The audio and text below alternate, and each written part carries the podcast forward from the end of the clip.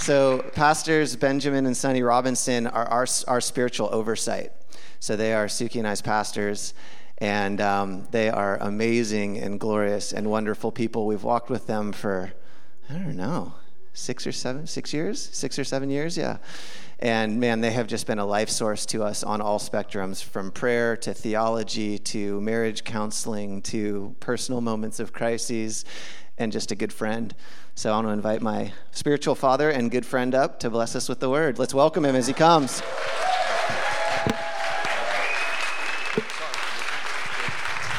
All right. Good evening. It's a pleasure to be here. Uh, thanks so much for having me again. And thanks so much for hosting my course on Saturday. Very, very excited about that. Very, very thankful. I heard my wife walked in. Where's she at? Oh, there she is. Hi, wife. Um, I have a word for you. I'm just going to go right to it out of Mark chapter 4. Mark, yeah, you're, you're shocked, right? Dear, wow, there's no three minutes of comedy before we go to the scripture. It's not going to happen today. Mark chapter 4, verses 35 through 41. Mark chapter 4, verses 35 through 41. I'm going to read it out of the, the New International Version. And I prefer, instead of you reading along, uh, that you turn off your phones, close your Bibles. Just write it down so you can read it later. You know, I mean, if you want to go back to it, that's great. What I'd like you to do is just trust that I'm actually reading it out of the Bible. you don't have to check it, you know. But I want you to like close your eyes. I want you to hear it. We come to church, you could read at home. I want you to come to church to hear the word of the Lord. And I want you to just picture, pretend you're one of the disciples and just picture what this is like. Mark chapter 4, verse 35. That day, when evening came, he said to his disciples, Let us go over to the other side. Leaving the crowd behind, they took him along just as he was in the boat. There were also other boats with him. A furious squall came up, and the waves broke over the boat so that it was nearly swamped. Jesus was in the stern, sleeping on a cushion. The disciples woke him and said to him, Teacher, don't you care if we drown? He got up rebuked the wind, and said to the waves, Quiet, be still. Then the wind died down and it was completely calm. He said to his disciples, Why are you so afraid? Do you still have no faith? They were terrified and asked each other, Who is this? Even the wind and waves obey him. Let's pray. Father, I pray in the name of the Lord Jesus Christ that you would add understanding to our hearing and that you would add revelation to our understanding. I thank you for this house and all who dwell in it. And I pray that the words spoken tonight would strengthen and establish each one. In Jesus' name I pray. Amen.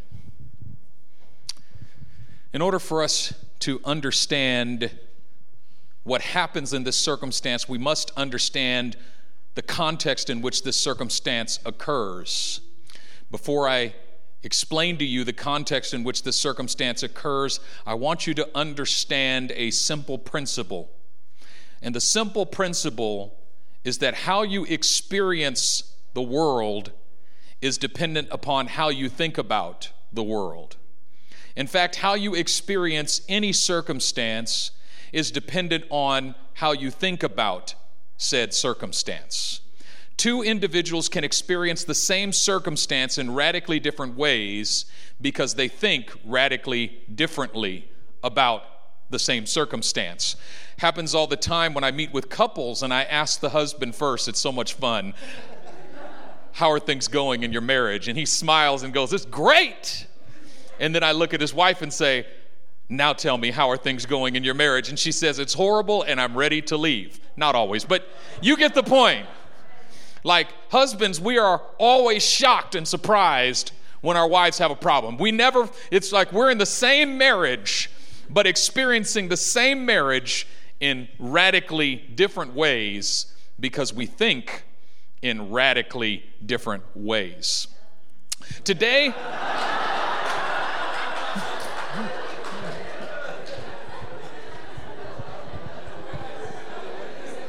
yeah.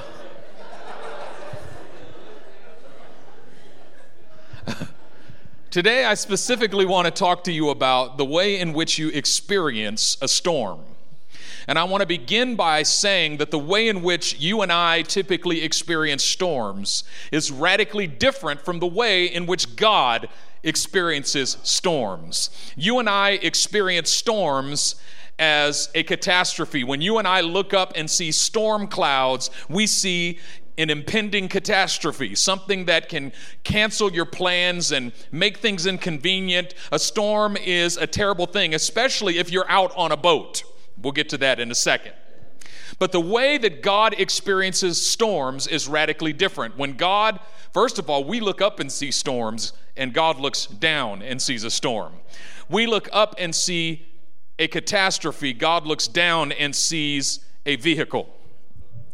Psalm chapter 104, verse 3 says, He makes clouds his chariot he makes the clouds his chariot. Isaiah chapter 19, verse 1 says, The Lord rides on a swift cloud. Now, when the Bible talks about him making the clouds his chariot and riding on a swift cloud, he's not talking about these white, fluffy things that look great in pictures. He's talking about these foreboding storm clouds. When God looks down, listen, God does not like to ride on still little white, fluffy clouds. He looks for the darkest, the most menacing storm cloud, the worse, the better. He looks down and says, I got a new whip. And I'm about to Holy Ghost ride it.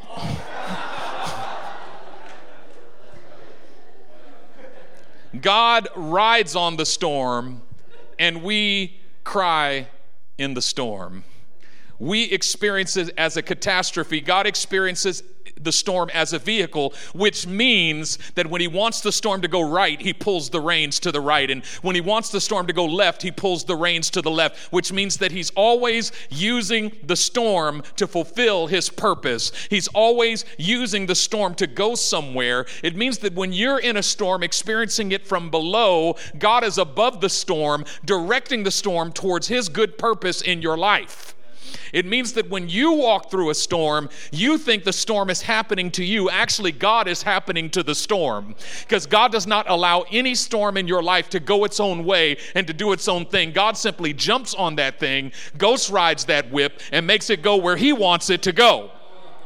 And if you would begin to think about storms the way God thinks about storms, you would begin to experience storms the way God experiences storms. That is, God wants to invite you to become a storm rider. God wants to invite you to ride on storms with Him. And some of you right now are in the midst of a storm and you've been under it, but by the time you walk out of this room, you're going to be above it.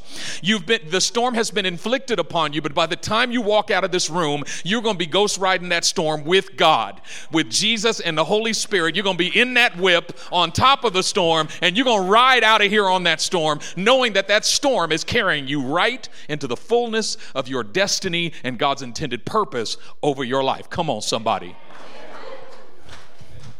They didn't know what to do with that. I said, Come on, somebody. They're, yeah, hey, amen. Yes. That's all right. We'll get you there. We'll get you there.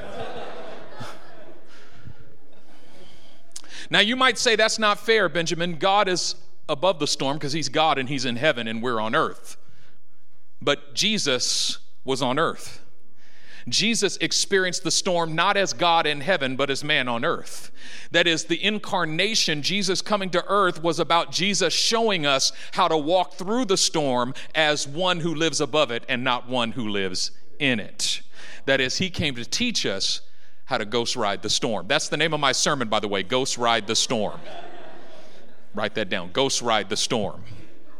It's a new E40. All right, now going back to Mark chapter 4, how does this unfold? So, what happens in Mark chapter 4 is that Jesus is teaching the multitudes and he's going through a whole bunch of parables.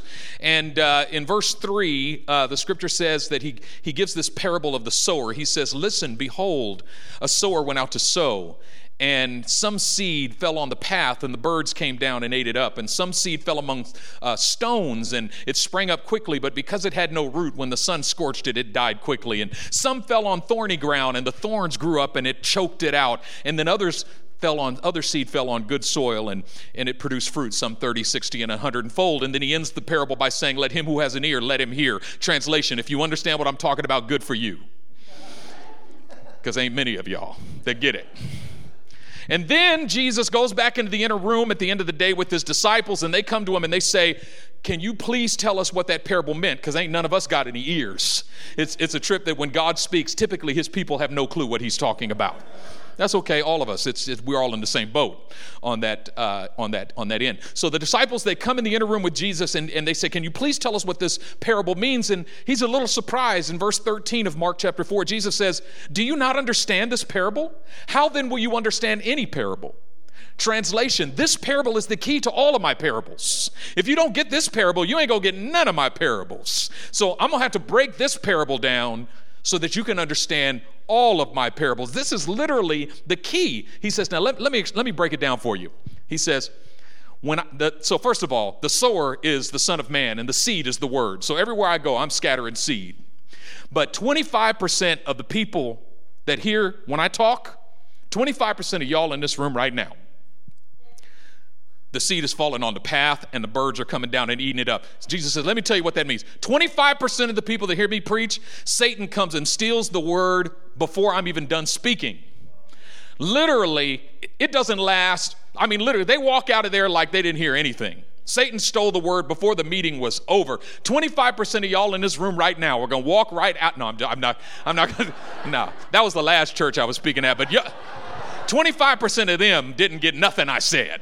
right? I mean, listen, the word came and the devil took every word. Literally, it was just strewn on the path. The word had zero effect on their lives. It went in one ear, out the other, and they left and they were completely unchanged, which means they did not even receive the word.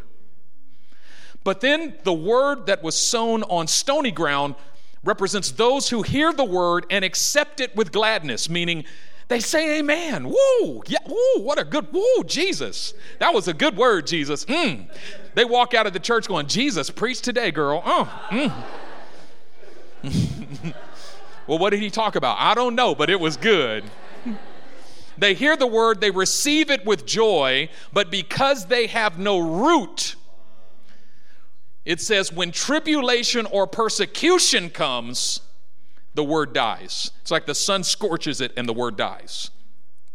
As soon as there's a little trial, a little tribulation, a little persecution, or a little storm. Now, keep that in your mind. We're getting there, okay? Stay with me, stay with me. Then the third group is the, the, the seed that was sown among thorns. Watch this. The seed sown among thorns, it actually has a root. It's actually good soil, it's just got extra stuff in it.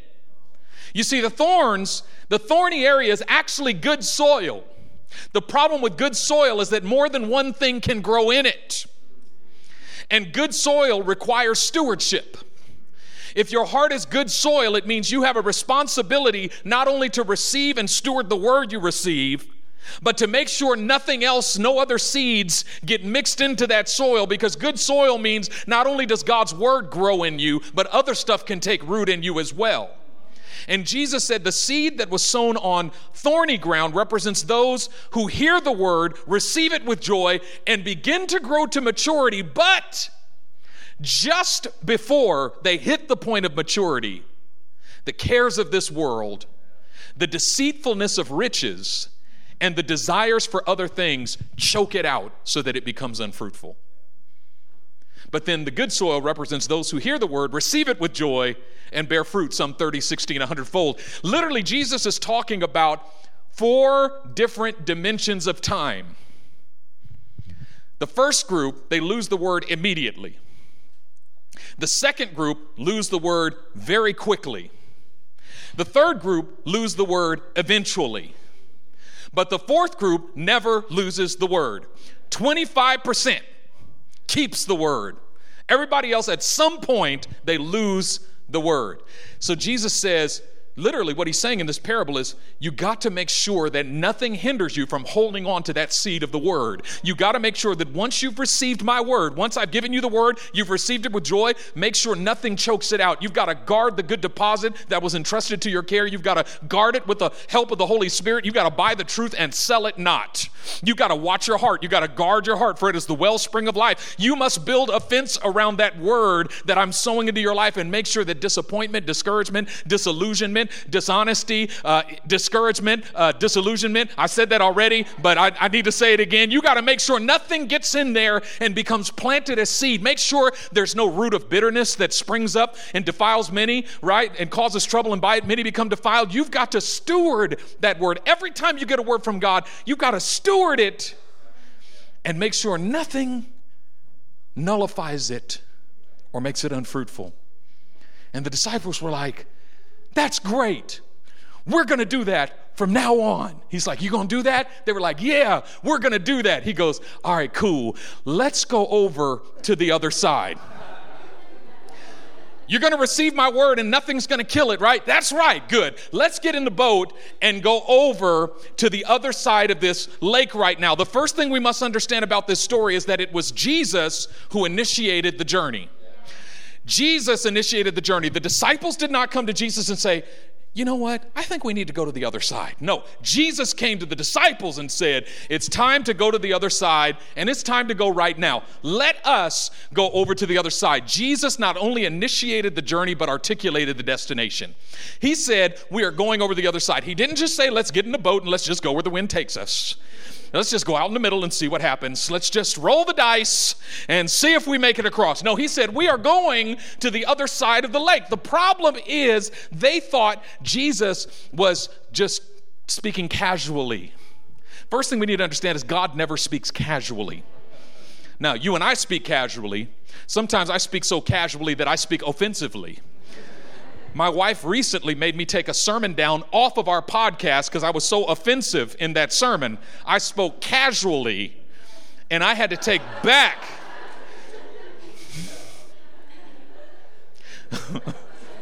Why do I let her come?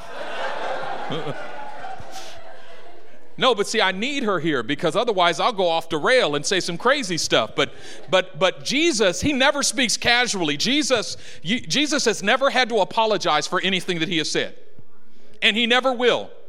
You notice there's no apology coming from heaven for verses of scripture that we don't like. Come on, somebody. I'm gonna leave that there. I'm not gonna I'm not gonna comment any further on that. But let's just let's just say God has never ever had to apologize for anything that He has said, and He never speaks casually. And and so often, you know, God does this thing where He speaks something and then you think he forgot about it. You know, like Abraham, like you're gonna have a kid. You're gonna have a kid. Watch. Matter of fact, you're gonna be the father of many nations. Matter of fact, you ain't gonna be able to count your kids. And then 20 years goes by and he doesn't have any kids. And then, you know, in the middle of that, he goes to Hagar and has a kid. And then God comes back and says, Now you're about to have kids. He says, No, I already got a kid. He goes, Nah, you did it your way. That was not my way. He goes, But yeah, that was 20 years ago, you know? The guy said, No, no, no, I don't speak casually. I know it's been 20 years, but I haven't forgotten it. You might have forgotten what I said, but I don't forget what I said. The problem is, God does not speak casually, neither does He speak episodically. We tend to think that God speaks for this episode. When God speaks, it's not just for this episode. No, what God says, listen, heaven and earth passes away, but His word does not pass away. Jesus said, Let us go over to the other side, which means He initiated the journey and he articulated the destination. This was his will. And whenever you have a combination of a command and a promise from God, you are powerful if you recognize it as such. They had a command, let us go. And they had a promise, over to the other side. Command and promise is the most powerful way in which God speaks to his people. And if you have both, nothing is more powerful. They get in the boat, and the scripture says, a few, oh, by the way, watch this. It says, leaving the crowd behind, they took him along as he was in the boat. Leaving the crowd behind, they took him along. Isn't it interesting that he told them it's time to go, but they, when it was actually time to go, they had to take him? Imagine this Jesus says, Let's go over to the other side. And they go, All right. Okay, all right. Let's go over to the other side. Jesus, come on. You said let's go to the other side. He goes, and he's still standing there. Finally, somebody had to take him by the arm and say, Come on, Jesus. You said we're going to the other side. Come on, let's go. Now, now watch this. It's interesting that sometimes God has to pull us into the boat, but most of the time, God tells us it's time to go and then waits for us to pull him into the boat. Let me explain. I have a little girl, a nine year old daughter. When I tell her, it's time to go, it's time for you to go to school, it is 7.55, we need to be in that car in three minutes, it's time for you to go. What do I get? Okay. All right, fine, stop rushing me. Are you ready to go? Yes, I'm ready to go. So then I go down to the door. How come you're not coming? I can't find my shoes. I can't find my coat. I can't find my shoes. Well, you said you were ready to go. Having on your shoes and your coat is part of being ready to go. Okay, okay. Then I get the bad attitude. Baby girl, put on your shoes and your coat. It's time to go. Okay, that's what we're like most of the time when God speaks to us. Right? It's like, I know God's telling me that I'm not supposed to be in this restaurant, this relationship, but I can't find my shoes. I can't find my coat. Okay. I know God told me to go back to school, but I can't find my shoes. I know the Lord told me to start tithing, but I can't find my shoes. Okay. But if I were to say to my daughter, get your shoes and coat, we're going to In-N-Out and to get some boba she would be at the door in eight seconds flat going, Daddy, get your shoes. Where is your coat? I said, Hold on, baby girl, I'm gonna take you in a minute. No, you said we are going to In-N-Out and to Boba. You get your shoes and your coat right now. And before, if, if two minutes went past and I wasn't there, she would go to where I was and start pulling me into the boat. See, this is the theology of prayer. God initiates the journey, but we have to take him into the boat. Prayer is when we discern the promises of God and we begin to move God to fulfill what he has initiated. And he always leaves a space to invite our participation.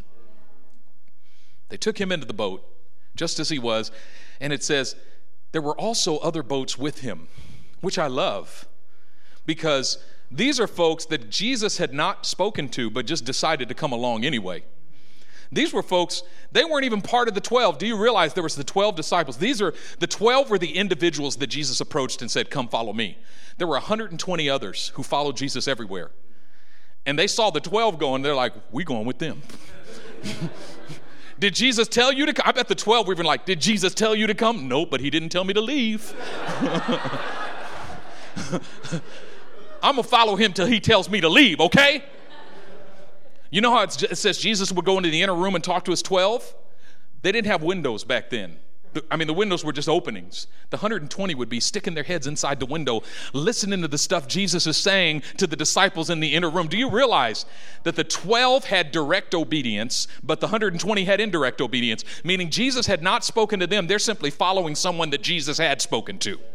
In every season of your life, you either better make sure that you're following Jesus directly or that you're following in the direction of obedience. And, and, sometimes you're following somebody else. Sometimes you're like, I see Jesus there. I see this person following Jesus. Jesus, I haven't had no visions or revelations, but I'm going that way. That's where Jesus is going. That's where I'm going. And they're like, You got a boat, dog? You got a boat? Who got a boat? You got a boat? We're going, Jesus is, Jesus is leaving. Shoot, if I got to swim, I'm following Jesus. And I feel, I feel bad for the 12, but it was easier for them. They had Jesus in the boat with them. These other 120 in their little boats, they didn't know what was going on. it says, a furious squall arose. I like that word arose. In the NIV, it said rose up, or what did it say in the NIV? I forgot. I don't like the NIV anyway, but in the in, in sorry. Did I say that out loud? See, I got to take, I got to strike that from the, the minutes. No. That was fake news. Uh, um, it said, A furious squall arose. Now, when you attribute an emotion like fury to weather, this is extreme weather, right? This furious squall arose. It like it, it when something rises up, especially that word arose is very biblically important, right? When something rises up, it means it's its time there's a time for whenever something arises. You know, David talks about uh, the Lord is my light and my salvation, whom shall I fear? And then he says, um, though an army may arise against me, uh, though an army may encamp against me, my heart shall not fear. Though war may rise against me, in this will I be confident. Like there's this time when war arises. Or what's the cry? Let God arise and let his enemies be scattered. Like we're waiting for that time when God will arise. Or when he says in Isaiah 60, Arise, shine, for your light has come, and the glory of the Lord has risen upon you. What we see is that there was this time for the storm. And when it was the time, the storm arose and it presented itself. The problem is, the moment the storm arises, we want God to arise. But there's always a, a delay. There's a period of time in which the storm arises because it's, it's, it's the storm's time, but God hasn't arose yet. And what do we do in that interim between when the storm arises and when God arises?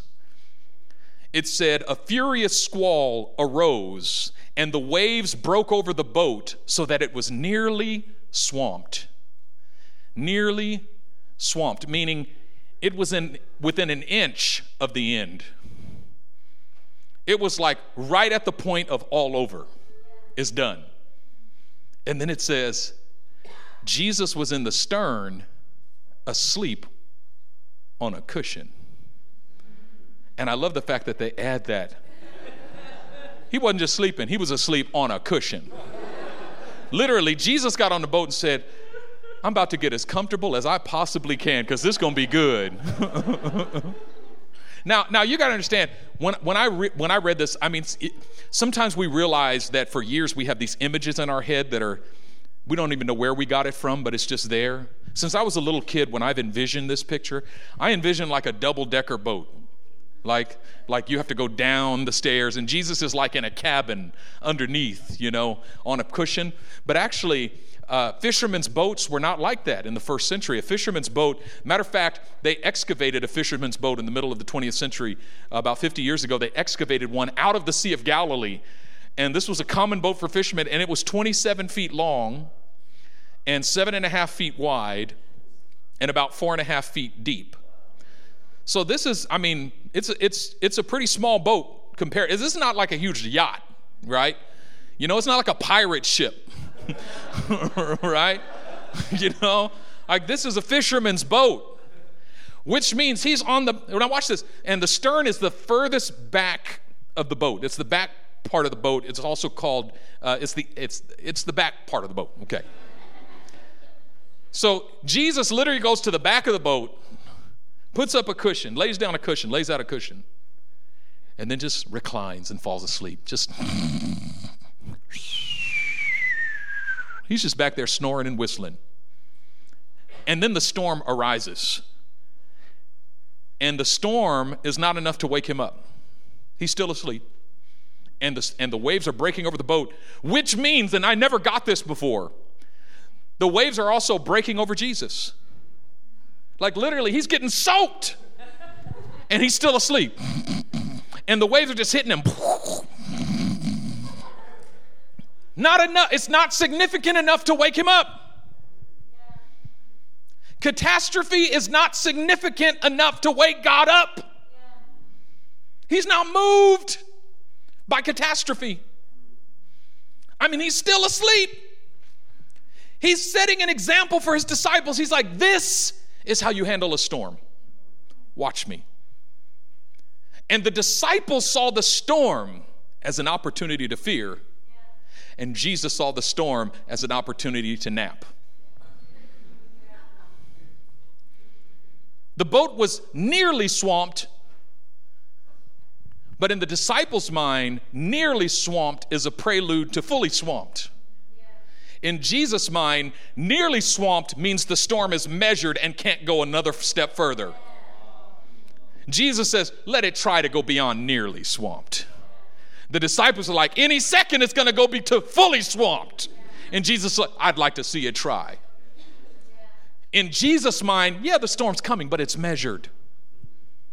It can't go any further. It can't. So why should I even wake up? You know, my wife has this powerful testimony about the last time she was in Indonesia, one of these times she was in Indonesia. Probably not last time. I'm probably going to tell the story wrong, so she'll she'll correct me later. But one of these times she was in Indonesia. She was taking a boat from Nias Island to Tello Island, and it's about a six-hour speedboat ride. So it's. Were you there, Ilani? Yeah, Ilani was there too. And so on this speedboat, uh, they have this motor on the back, and um, and the motor broke and fell off, and the guy caught it just before it fell into the ocean, right? So literally, without the, and they're out in the middle, like three hours out, two hours out, something like that, right? So without that motor, they're like, they're dead, right? you know? And then it starts storming, right? It's like, it starts like raining and there's big waves and they're in this little speedboat, right? And so they're like, they're like Jerry, like ghetto rigging this, this motor onto the boat and it keeps stopping and, and then falling and they grab it and they catch it. You know, it's like any minute now we're to die, right? So now the team, the team, they, they go into Shanda Mabotai mode. You know, they're over in the corner. Oh, no, bo, bo, bo, bo, Shanda. Hey, you know, what I mean, like they're they're they're crying out to the Lord of the winds and the right. And and my wife, she said, I couldn't for some reason in my heart, I could not, I couldn't get excited about it. Like I just, she's like, I knew I should be excited about, it, but I couldn't. Like I just couldn't fear. And so I said, Lord, what do you want to do? Now, even these guys, these fishermen, they're scared, right? They're like, we, we about to die out here. But my wife asked the Lord, what should we do? And the Lord said, take a nap. Take a nap. So the team looks at Sunny and goes, What should we do? She goes, I don't know what y'all are doing. The Lord told me to take a nap. and she lays down and falls asleep. And so the other members of the team, they just stopped shondoing and they went to sleep too. And when they woke up, guess where they were? They were in Tello. And actually, they made it there in record time.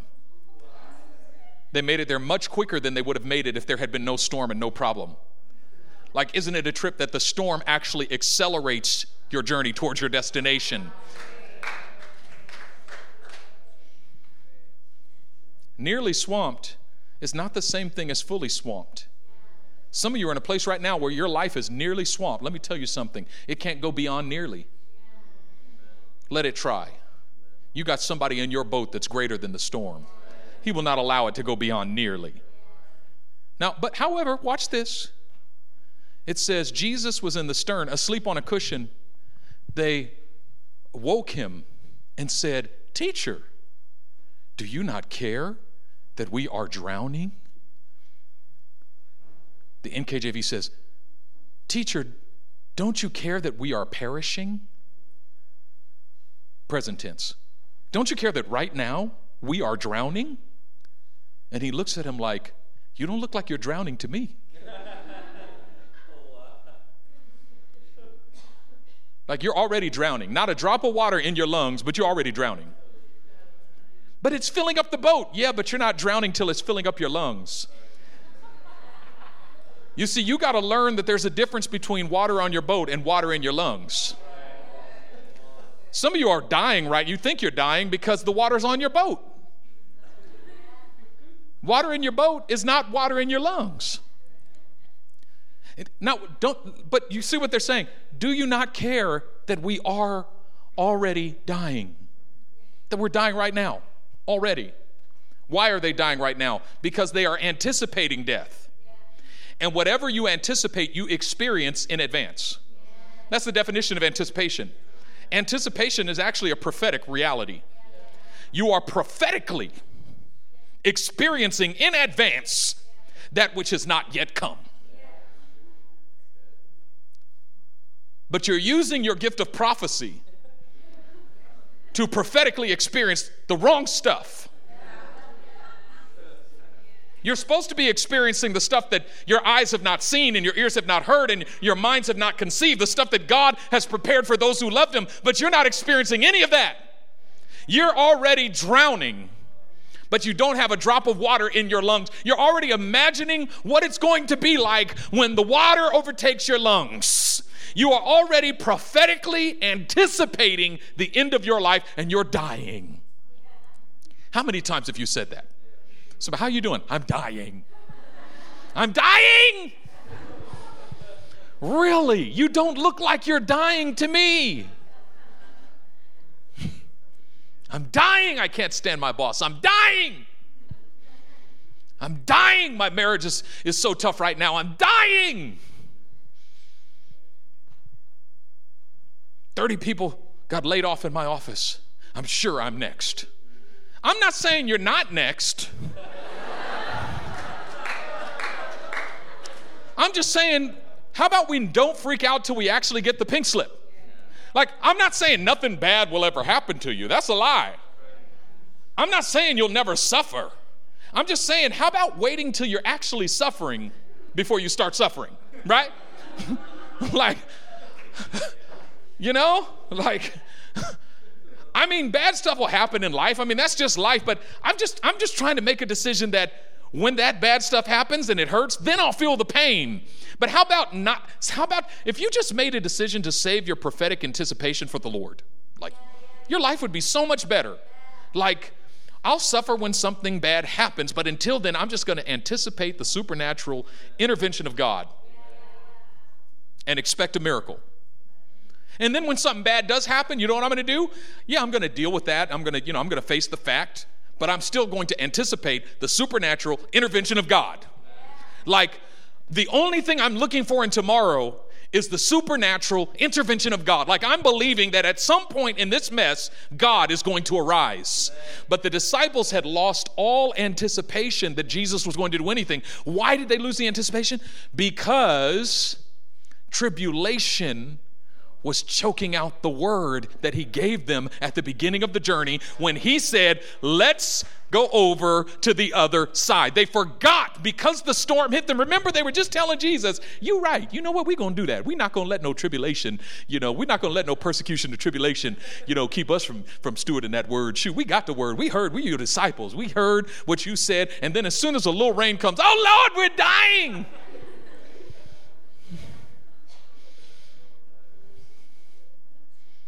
Don't you care that we are perishing? Literally, the disciples are baffled. Like, look at Jesus over there sleeping while we're doing all the work. He needs to get up and get a bucket. That's, that's actually what they were thinking. They were thinking he should be over here working with us. That's how we tend to think about God. He ain't doing nothing. Somebody wake Jesus up. Look, I know you're the Messiah and all, but you need to get a bucket. We all about to drown. And he wakes up and he looks at them, and then he stands up. It says, Then he arose. Crazy. First, the storm arose, it was its time. And then Jesus arose. It was his time. Let me tell you something. I don't care what arises when God arises, his enemies are scattered. Those who hate him turn and run away from him. I'm telling you that when God arises, everything changes. It says, then he arose. When Jesus arose, it was as if to, and, and you don't stand up on a boat where there's this big storm, right? Especially on a little boat like that. He arose. He stood up in the middle of the boat they were like, Sit down, Lord, you're about to be washed overboard. And he looked at the wind, and it says, And he rebuked the wind. I looked at that word in the Greek, it means he censured the wind. It means he restricted or forbade the wind. He said to the wind, You bad boy, you bad boy, bad boy. I got two dogs, and one of them's really smart but kind of ugly, the other's really cute but really dumb. And the cute, dumb one just drives me crazy. She's so cute. She's so lucky she's cute. We'd have got rid of her a long time ago. Dumb as a doorknob. I put them outside in the morning so they could do their business. I'll leave, sometimes I'll leave them out there for two hours, and as soon as I open the door, she'll come in and just pee on the carpet, right? Like literally, as soon as, she, like she's waiting at the door going, let me in, I gotta pee. you dumb dog. You're holding it outside. What is wrong with you? And when she does something like that, I rebuke her. Stop that. No. The other night, last night actually, we had some folks, was it last night or the night before? One of them nights, we had some folks over at our house and we let them in from outside. And, and Joy, she's like, she's a baby, you know, she's only like 12 weeks old, but she's, you know, she's, you know, bouncing around and and she forgets what she's doing. Like she starts running towards something. You can see what she's running toward on the way. She's like, what's that? And she's and she plays with that. And she, what's that? And she's like, she's got like a, a two second memory, right? And so um, all of a sudden, while she's bouncing around, we see her getting the squatting position. And we're like, no, no, no, stop, stop that. And it was too late. And it wasn't even pee pee. And I rebuked her. I had to pick her up and put her in the kitchen and clean up, clean up after her. But censure, stop that. No, no, no, stop that. Jesus, he looks at the window saying, No, no, stop, stop, stop it. You stop that right now.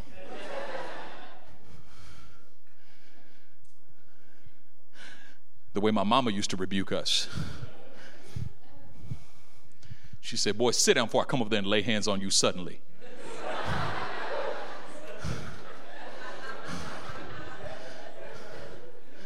I'm going to slap you so hard you're going to have six visions, five dreams, and four revelations. Do you want to see Jesus? I can arrange a meeting. I will slap you through the great tribulation. You will wake up on the streets of gold.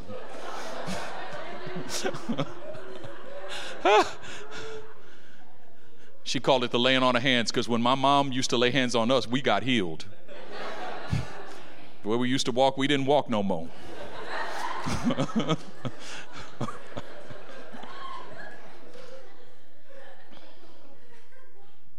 In Scripture, there's two different entities that get rebuked. The first is children, and the second is demons. And in Jesus' ministry, he never rebuked a child. Matter of fact, he rebuked his disciples for the way they treated children. That's another sermon. But he rebuked demons, and he rebuked wind. He rebukes, stop it, that's enough. When God arises, he speaks to the storm and says, You've taken us far enough, now you stop, you're done. He draws the line in the sand, and then he says to the waves, Peace, be still. And there was a great calm. And then he looks at his disciples and says, Why are you so fearful? How is it that you have no faith? It's interesting. They say to him, How is it that you're sleeping? And he says to them, How is it that you're not believing? Like, they have two completely different perspectives of what's happening here. The disciples' perspective is, Lord, the rational thing for you to be doing is freaking out with us. And Jesus says, No, no, no, no, no. The rational thing for you to be doing is sleeping with me. What you should have done was cuddled up next to me. Say, Lord, if you sleeping, we sleeping. And if we all drown, it's your fault.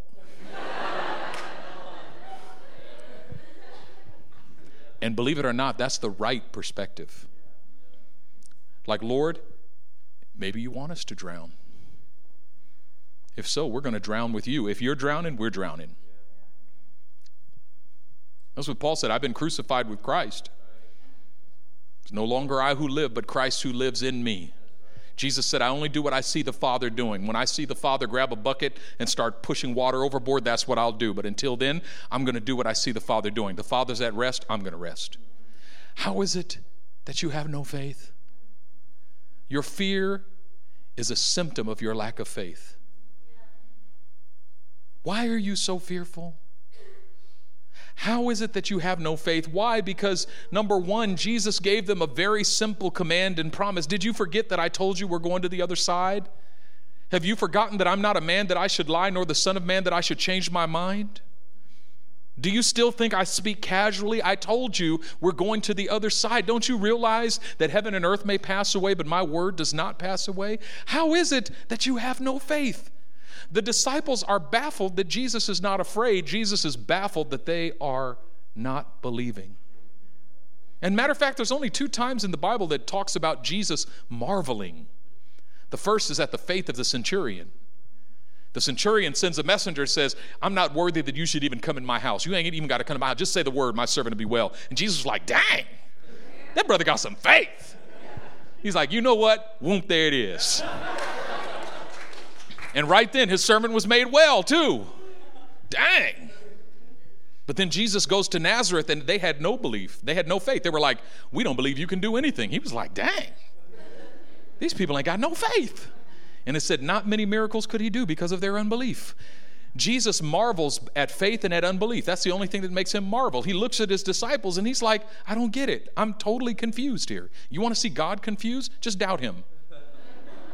God, you don't believe me? Uh, uh, I'm at a loss for words, guys. And I spoke and created the heavens and the earth. And I don't know what to say here. You don't believe me? Like, what have I done to prove myself unfaithful? Why is it? How is it? How is it possible that you have no faith? Maybe you've allowed tribulation or persecution.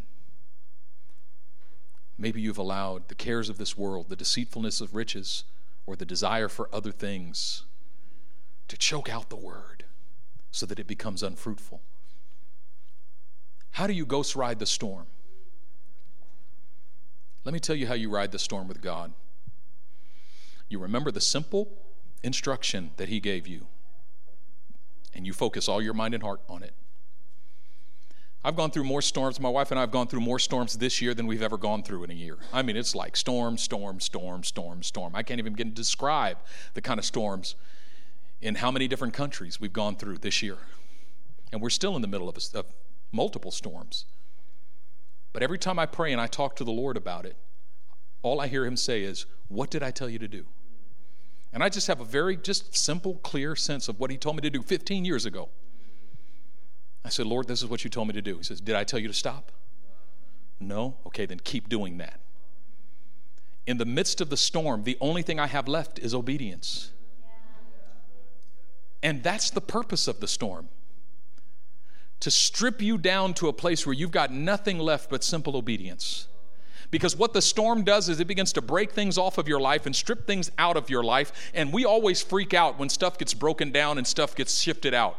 I love that passage of scripture in Hebrews chapter 12, verse 25 and following when God says, Once more I will shake not only the earth, but also the heavens. And then verse 26 says, The words once more indicate the removal of the things that can be shaken, so that that which cannot be shaken might remain.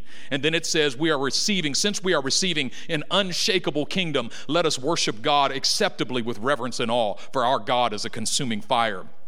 Literally, when you're walking through a storm and stuff is being shaken all around you, you need to stop looking at the stuff that's being shaken and start looking at the stuff that's not being shaken. Because the important thing is what's not being shaken. And sometimes you don't have clarity on the things that are that are eternal, the things that God has put in your life, the things that are of His purpose, until you walk through a storm and stuff that you used to depend on and stuff that you thought was great suddenly gets shaken out of your life. You say, I might have lost my car and I might have lost my house, but I haven't lost my wife and I haven't lost my dog. It's not yet a country song.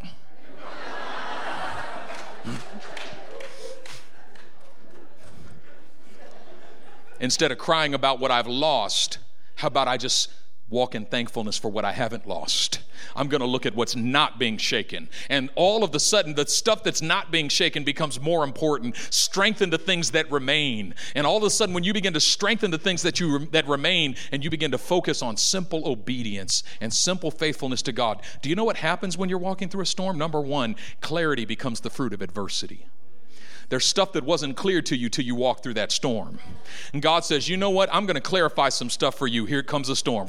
And He just comes riding it. And when the storm's over, you freaked out the whole time. But when it was over, you looked back and said, Now I understand some things that I didn't understand before.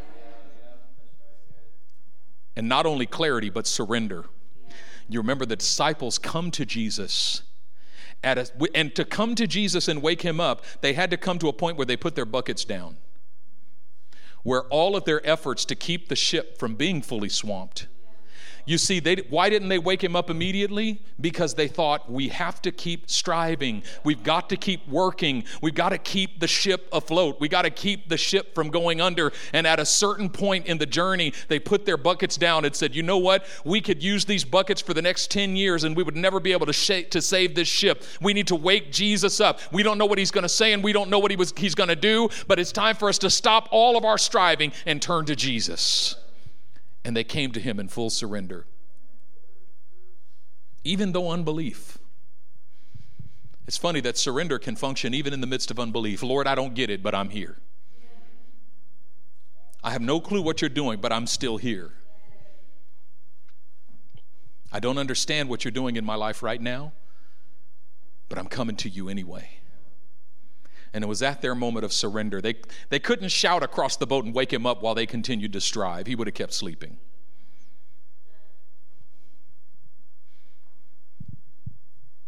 Jesus said, I'm going to teach you how to ride the storm from within it. I'm going to teach you how to live like you're above the storm even while you're in the storm. I'm going to teach you how to be in the world, but not of the world. I'm going to teach you how to walk by faith and not by sight.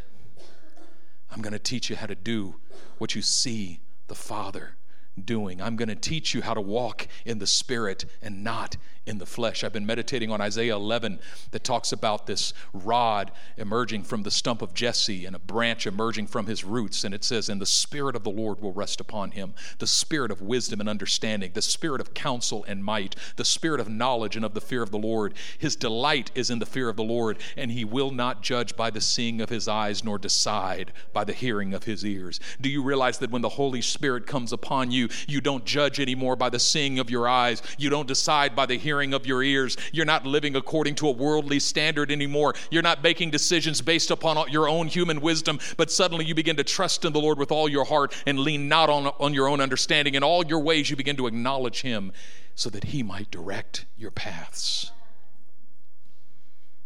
Jesus is calling you to a higher place.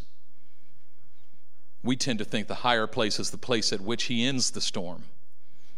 No, the higher place is the place at which we make a decision like Jesus to see to it that the storm outside never makes its way inside. Because the difference between Jesus and his disciples is that for Jesus, the storm was outside, but not inside. But for the disciples, the storm was outside and inside. And Jesus wanted to teach them how to live at peace, even in the midst of the storm. And that's what today's lesson is all about. Let's pray.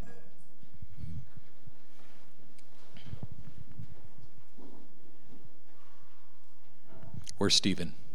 Okay. Father, I pray in the name of the Lord Jesus Christ that you would speak to each and every heart. I thank you that you've spoken to each and every heart. But Lord, I pray that there would not be one in this place that would be like the seed sown on the path and we just rebuke the devourer, the thief that comes to steal, to kill, and to destroy. That the word would not be stolen from any heart or any mind. And Lord, some of us are like the seed sown in rocky places, but we pray you would remove the stones. That you would take away from us the heart of stone and give us the heart of flesh. That you'd put your spirit in us, that we would live. And Lord, that those amongst us that have some thorns in our hearts, we pray that you would remove, remove the thorns. Anything that would choke out the word and make it unproductive. I pray that you would cause your word to become for us today an anchor. That we would be able from this moment on to set our minds on you in the midst of any storm.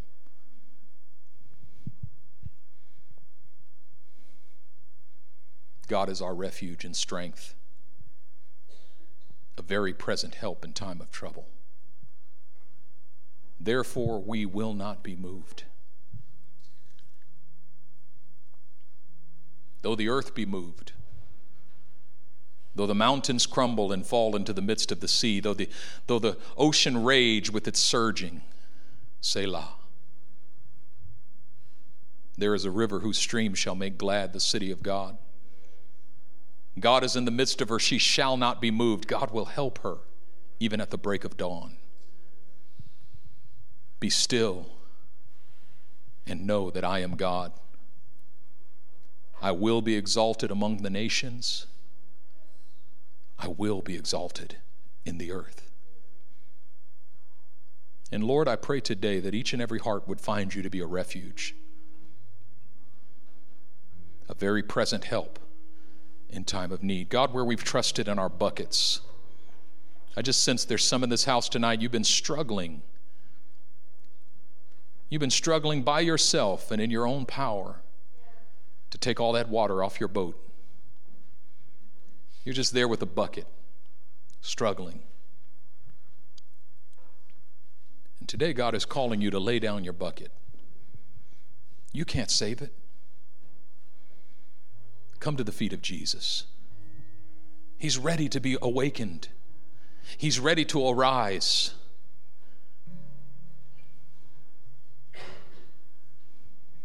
He's ready to rebuke the wind and the waves. But he's going to rebuke the wind and the waves inside of you before he rebukes the wind and the waves outside of you. The storm that's raging on the outside might not stop for a while, but that's okay because God is our refuge and strength, a very present help in time of trouble.